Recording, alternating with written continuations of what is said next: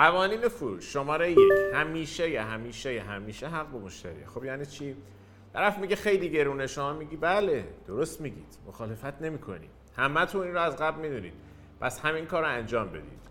یک ماشین لوکس میفروشی طرف میگه قیمتش خیلی بالاست. بگو آره بالاست. نه اینکه OK الکی اما تایید توی مکالمه خیلی مهمه. مخالفت نکردن خیلی مهمه. پس میگی من تو تیم شما باهات موافقم حق با شماست و کاره رو پیش می‌بری. طرف میگه فقط ده دقیقه وقت دارم. شما میگی ده دقیقه زیادم هست. کلی کار میشه تو ده دقیقه انجام داد و باز کار خودت انجام بدی. شماره دو با هر خریداری مثل میلیاردرها رفتار بکنید تنها کسایی که نباید باشون مثل میلیاردرها رفتار بشه خود میلیاردران.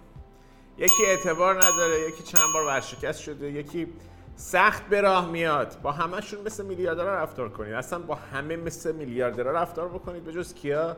خود میلیاردرها. شماره سه همه پیشنهاداتتون صورت جلسه کن و بنویسشون. مثلا طرف پول نداره اعتبار نداره. چیزهایی رو که مطمئنی تو این قرارداد انجام نمیشه همه اونها رو تک به تک بنویس. شماره چهار هیچ وقت هیچ وقت جا نزن.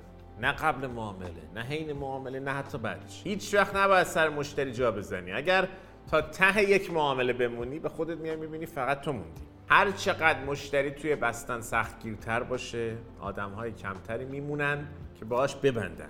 گرفتی؟ باید پیگیر باشی. تو سه روز 15 بار زنگ زدی جوابتو نگرفتی بار 16 هم پیام بده بگو من محصول رو براتون میفرستم. به دستتون رسید با هم تماس بگیرید. اون وقت جواب می‌گیری طرف حتما باهات تماس می‌گیره. قانون شماره 5 چیه؟ جا نزدن و پیگیری. شماره 6 تو فروش محکم باش. قرص باش.